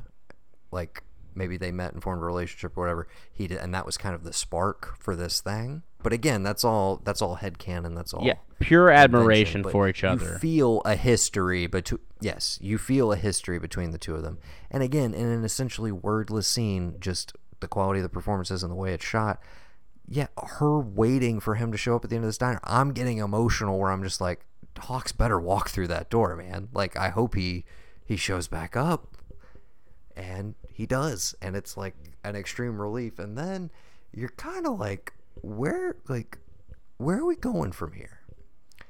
and she's at ease because earlier opening of episode 9 she's greeted by a vision this is when we get full on supernatural she says the beings that you know give her the names tell her what to do tell her what's coming uh, that there's you know a, a lot of bad shit to come but on on the end of it or on the other side of it there is there is a woman and we are led to believe that that woman is Yaritza and so Diana is pretty much just to wait around for her to show up. Okay? So, episode 10. Unless you, is there anything else you want to cover before we get to the no, final half hour? No, not at all. I think uh, we are we are on pace to wrap this up and then Okay, ask a so- few final questions. To yes, to to to recap, episode ten, uh, the world begins with what I believe is a five to seven minute um, solo masturbation scene featuring Jena Malone. Uh, very tasteful, very purposeful, reinforcing pretty much all of the themes of this entire show in one sequence that could very easily be written off by somebody who doesn't want to engage with it as like oh, seriously? All all these episodes are like an hour plus. Your final one is a half an hour and you chose to spend the first five to seven minutes of it with Jen Malone masturbating followed by her dancing around her home to Goldfrapp for the entirety of the song. Not not a snippet the entirety of the song and then a monologue to no one, possibly a brief, very. I think it's a psychedelic. I think it's a with uh, Viggo it's a and his connection. mother. I think there's a. I think she is tapped into the spiritual world and is talking to someone. I just don't think they're in the room. Yeah, they're not physically there in the space. Yes, yeah, I like that. Um, that we get, like I said, brief scene with Viggo, uh, a farewell to John Hawkes, if you will. Uh, we get her monologue, which is a very hopeful one, and then we're into the last scene of the series, which is Yaritza strolling into a bar uh, where some of the underlings that we've seen established in the last couple episodes are hanging out, and uh, she, she she has a drink with the guy. It's great, you know. He he's making the the house girls serve them drinks, even though he's like inches away from the bottle. And it's like this is fucking ridiculous. Like this is insane. Just she plays all this perfectly, and she requests that one of the girls play what is essentially this uh, new folk song going around the area, which is the High Priestess of Death, and it's about her her deeds and how she goes where she can and frees people and does what's right, etc., etc. And she she is justice. She is the revenge for like the evil that men do, etc., etc. So she has the girl perform it in front of these underlings, these thugs, and uh, they're kind of like, "Hey, what the hell's going on with that?" And no sooner than they process that than that she reveals herself. She is the High Priestess of Death, and she promptly and very, very coolly uh, kills all of these guys. And then the show's over. That's it. Ha- yes. How how'd you feel when those double doors to the bar close, and we get Judas Priest just bumping, and cut to black, and the episode's over? How how'd you feel about the series as a whole in that moment, and how did you feel about the note? little underwhelmed i think at the very end like wanting more um wanting more detail um potentially wanting that scene to be more stylized but i think uh, we got enough of that at the end of 9 um but ultimately Oh, there's that. Yeah, the great scene with her at the hotel. Um, that I believe is. Oh, that was phenomenal. That's 8 Or that was, or the, no, her. but at the then you hotel was also get the ending of 9 yes, which is the. John Hawkes montage and so I Yes, think I wanted yes. something like that but ultimately um after everything said and done uh yeah there were moments where I found myself feeling tired um kind of saying like w- there were definitely Mm-hmm. moments of let's push this forward a little bit faster than what we're doing um but ultimately the pacing was I didn't really have a problem with that I think there were just moments where I was just like all right, I'm in it, and I'm like ready to go to bed at some point, but I don't know if it's now. so, Yeah, um, I feel you. Um, I think episode ten, in particular, of course, I see the runtime to start with, and I'm just so the whole time I'm watching the episode, I am conscious of just like this is not gonna have the normal flow of an episode because like normally the half hour mark is like where shit starts just getting crazy, not ending. So where's this gonna go? But I have rewatched that one since in isolation, and I I think it's essential for the kind of the final thesis statement of the show mainly because we don't really have any other active female. Like Janie's dead. Um, we don't have any other principal female characters, and so it would it would feel kind of odd to spend like a huge chunk of this with Jesus and some sort of storyline going on between him and Yaritza, unless it was going to be wrapped up with a little bow of her killing him or something by the end of this. But I think what we're left with is the implication that yeah, she's gonna continue to go on and systematically like work from the inside. Clearly, she has good intentions. She is the hero of this story. She's the new way forward. Um, the that she is the key to the the dawn of innocence that Jen Malone references. That comes at the end of all of this chaos and turmoil, all of the shitty things going on in the world right now. Uh, apparently, if we just give Cristina Rodlo the keys to the kingdom, all will be set right. So uh, we can start a, a, Kickstarter to make that happen. I don't I don't know social media campaign something. like I don't that. think there needs to be a Um, second season. so I think like No, and you, yeah, you and I talked about it a little bit. It's like, I, I do not think we will ever get one. I don't think that's ever been in the cards. I don't think it's even been discussed. Even if all of a sudden this was like Amazon's well, biggest. hit ultimately, I think ever, like, Amazon. I just, I think I, don't see it. I don't know how true this statement is, um, but someone had kind of mentioned to me offhandedly that, um, that Amazon kind of went under new management halfway through all of this going down, um, like the the making of it, and so Mm-hmm. when they were initially like, yes, let's give Refn all this money and let's do all this stuff. New management was like, "Uh, we can't change it, we can't edit it, we can't put him under new contracts, but we can bury it. Um, and so they just weren't very active in promoting it. Um, Yes, no, you you will not find it just like sitting on your Prime Originals list unless you direct search for it. They are definitely they're not trying to shove it down people's throat, which I definitely I mean, I think that's a good move. I don't think that's a way to sell this show to anybody that wasn't going to watch it already. I think you got to kind of let word of mouth do the work for you for a little bit. And I I do think that people down the road it'll be one of those things, you know, some guy who has a decent following on social media just you know does his amateur reviews or has a website or something like that somebody's gonna like take a chance on it uh, end up loving or hating it but we'll we'll get the you know get the ball rolling on it again and then maybe it will become a little bit more of a conversation piece it's also notable that it dropped i mean just a couple weeks removed from like thrones ending chernobyl had just ended uh, you know, there's other stuff on the horizon. There was a few, there was like one or two big-ish movies out at the time. It just, it kind of got lost in the shuffle if you weren't already, you know, in the bag and Yeah. excited and ready for it. So, I, I think there is definitely the chance that more people will creep into it.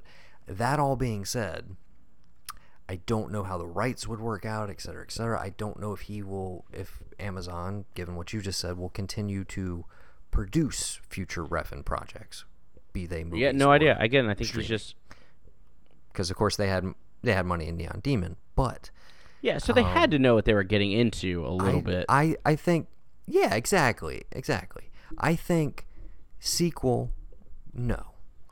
I think standalone film starring Cristina Rodlo as the High Priestess of Death, as Yaritza, whether it is a continuation of where we left off the series or it is a future adventure or it is a prequel adventure. I really don't think it matters, but he he and Brubaker and all the cast and crew, got Cliff Martinez in particular, I cannot say enough about this score. I think it's his best work, start to finish. Not just for sheer volume.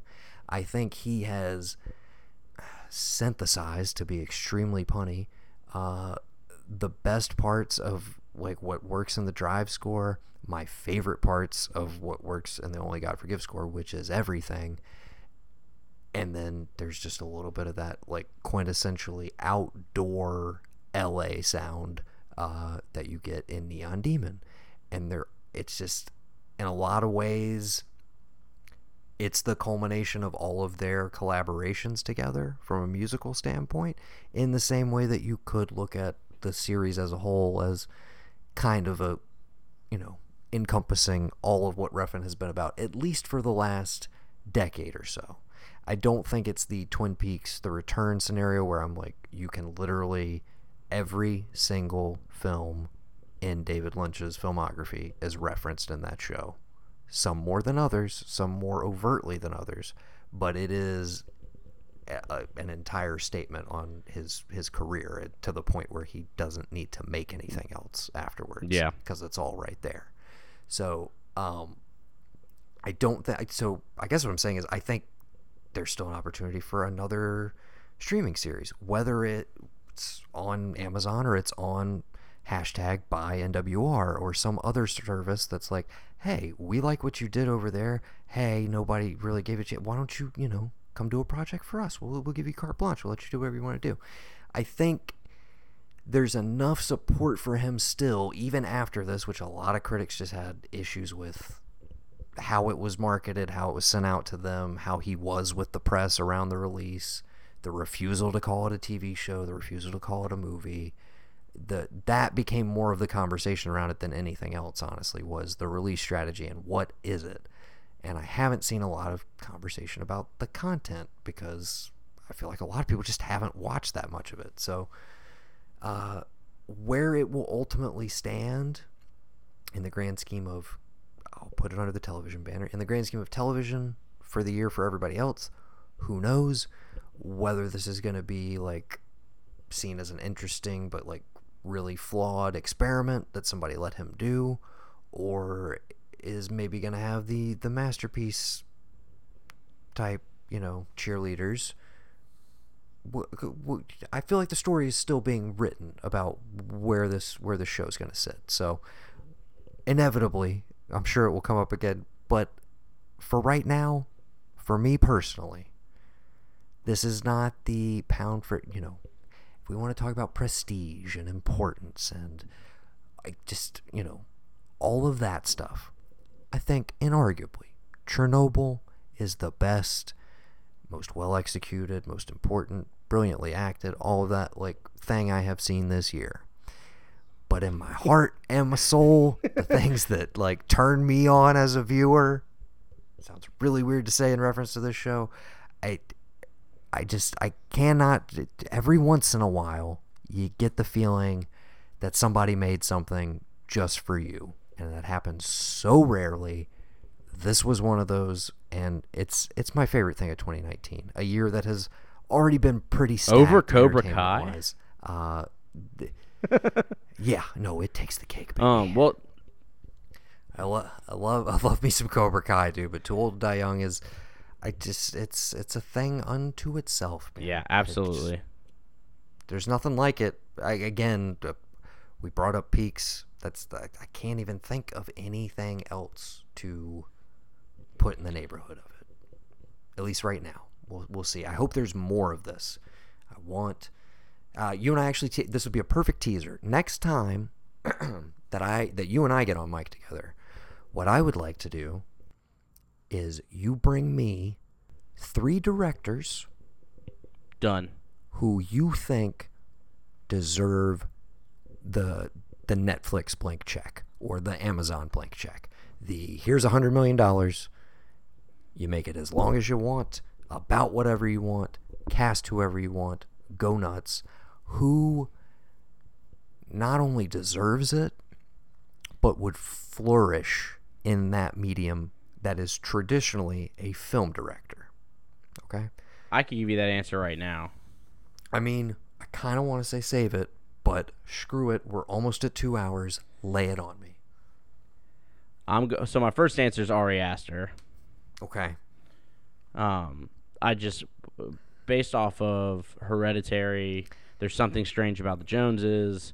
Um, you know, or Johnsons. I don't know what I I don't know what the deal is with season two of it. Presumably, Mike Flanagan is busy with the uh, old uh, Doctor Sleep. I don't know when he's coming back. Give give season two of Hill House to Ari Aster. Yes, yes, I will. Let me see that I mean, show. That's coming. Let me see that show. Um, so that's one. Um, I'm probably gonna steal one from you right now if I had to guess. Okay. Well, you um, you here you you say your one for right now. I'm gonna say my okay. one that I came up with, and then we'll we'll brainstorm. We can even write some fictional like this is what the show would be. This is who I would cast. this is how many episodes. Like we we could have a lot of fun with that one. So, um one at a time. That could be a whole mini series. Each each episode is us talking about one director's ten episode series that they would create, and that would just be one 45 minute episode. Yeah. And we'll do six of them. We'll just call it blank check parentheses in theory, and I'm sure you know the blank check podcast will not get upset with us at all. yeah. I'm sure that'll be totally fine. Um, so Ari Aster would be my first one. Okay. Um, my my number one guy, I'll go ahead and spoil it here. I told it to you over the phone. I was so glad when I thought of it, and probably everybody else is like, well, dude, whatever. Uh, my pick is hands down Richard fucking Kelly. Okay, director of Donnie Darko, Southland Tales, and The Box. I, if you're saying what the hell Southland Tales in the Box, uh, go watch those movies. he did make other movies, and Southland Tales is a fucking modern masterpiece, and nobody talks about it. I, I want to do an entire podcast just devo- like an entire series just devoted to that one movie. Uh, I forgot that he wrote Domino. He did. He was a writer for hire for a bit, and he has been responsible. Darko Productions has been responsible for some great indies over the last couple years but the dude has not made a feature since the box. The box came out when I was in college. Okay? 2009. Yes. Please come back to us, Richard Kelly, and some like somebody, just get the guy. Just give him like fifty. Give him fifty. Give him fifty mil. Don't even ask for a script. Just let him go do what he's going to do. Give him 10 hours. Just tell him that you'll release all of them. It doesn't matter. Let that guy tell a long form story with a giant sprawling cast. Let him essentially make Southland Tales the miniseries. Give me 10 hours of Southland Tales. That's what I want. All right, I think we got a new show, uh, a new series being born uh, for the movie arc as we speak. Yeah, I'll add or it for the, the TV uh, arc, I guess. Yeah, yeah. I'll add it to the list for sure. Um, okay, so we will get out of here. I, I, we, I guess in our kind of final thoughts, I was so over the. I mean, I was so over the moon for it before it even started. Like I was pre-programmed to love this show, and it any aspects that quote unquote disappointed me or threw me off were only things that made me think about it even more. And it is it's a show I have not been able to fully get out of my head. Um, since I started watching it, I've been rewatching Refn's film output as well, going back to the ones I've seen and the ones that I have not yet. And it just, yeah, it, it's a great time to be a Nicolas Winding Refn fan, and I and I am one. This is my favorite thing of the year. It's a full on ten out of ten. If there's something else this year, movie or TV or streaming or music, like if there's anything that's gonna eclipse this for me, please, like, please let me know. Because did I think this I, will it, this will I, retroactively be like the best year for entertainment in my lifetime, but this I have not felt this strongly about a, a piece of art of this ilk since Twin Peaks The Return, which is one of my three favorite things ever, like across any medium. In, in existence. I love it more than my parents. It, things, ob- objects, if you will. I'm just. Yes. I'm just separating it from books, movies, blah blah blah. Just Twin Peaks: The Return as a standalone piece of art is just one. I love Mom, Dad, and Twin Peaks: The Return. You know, they Gavin's, would they would Gavin's even be mad at me. My dad would be like, "What the hell is Twin Peaks?" But my mom would not even be mad at me. Gavin's at like a nine. Yeah. We'll, we'll see if they yeah we'll see if they uh, listen to this episode and we'll see how pissed Gavin is that uh that you got to talk about too old to die young in depth before he did. But he and I will be doing that at some point soon. I don't know when this is going out. i will probably drop it on a Tuesday. You want to, uh, as we wrap things up right here, uh, let people know what you've been doing for the last uh, 18, 19 weeks, and yeah, uh, we, tell them uh, what they have to look forward to. Oh man, we've got uh, two more episodes of Bending Not Breaking in season one. Um, we will uh, we backlogged majority of those episodes, uh, but we were uh, we're about to start recording season two, um, and so we're with hopes that that'll kind of come at you uh, in the fall. And so all we are doing is going through episode episode of Avatar: The Last Airbender. Um, we hope we feel like we've gotten good reception. We hope people are enjoying it, um, but we are going to continue doing it uh, hopefully through the entire series of Avatar and The Legend of Korra. Awesome. Um, and so we've got six seasons uh, of work to do.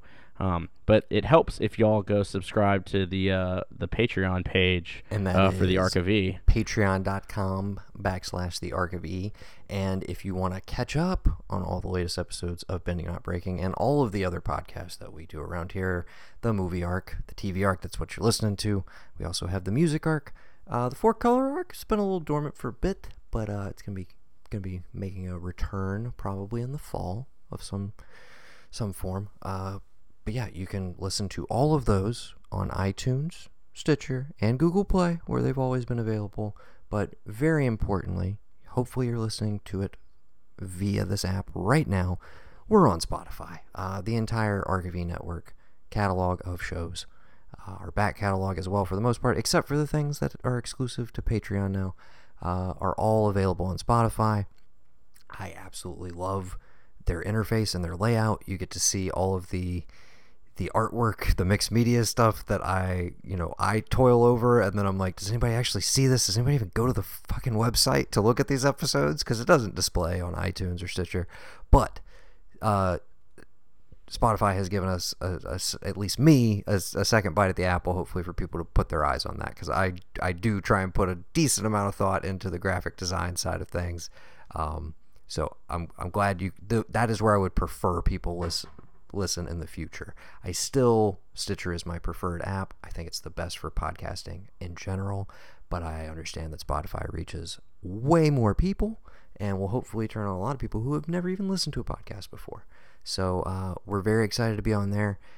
I'm excited to finish the rest of Bending Break. I can say as a a non-watcher of Avatar: The Last Airbender, this podcast is so good you don't even need to watch the show. I'm seven episodes deep. These guys recap it beautifully. They get you know they get real. They get into some real issues, and they give you some practical like life advice just to like just for bettering yourself long term. Like you got you guys seriously have gone so far above and beyond the call. like you put most of what we put out here to shame. Uh, I I will shout out right here personally. Uh, Mayfield also has another show that doesn't get mentioned enough because it was a while ago. He has a show called Lost in the Folds that is available on the Music Arc, and that is one of my personal favorite things I have ever had the pleasure of distributing. Uh, that's you and Max Gongaware. That man needs to come back to this network. We'll get him back on mic at some point. We'll get him. I, I still um. I, I'm still gunning. I'm still gunning for a uh, Sunshine, uh, or excuse me, a Mayfield Gongaware Pruitt. We've got to figure out the best way to combine those together. Um, a, a three man pod with with you guys on three very different styles and personalities, but yeah, Max Exactly. Gongaware is the uh, the the shining gem of all our podcasting. So we'll get him I, back I on. feel like that would be great. Um, if you guys, you know, I don't know, want to talk about like God, the Iron Giant or like a movie from 1999, that would be cool.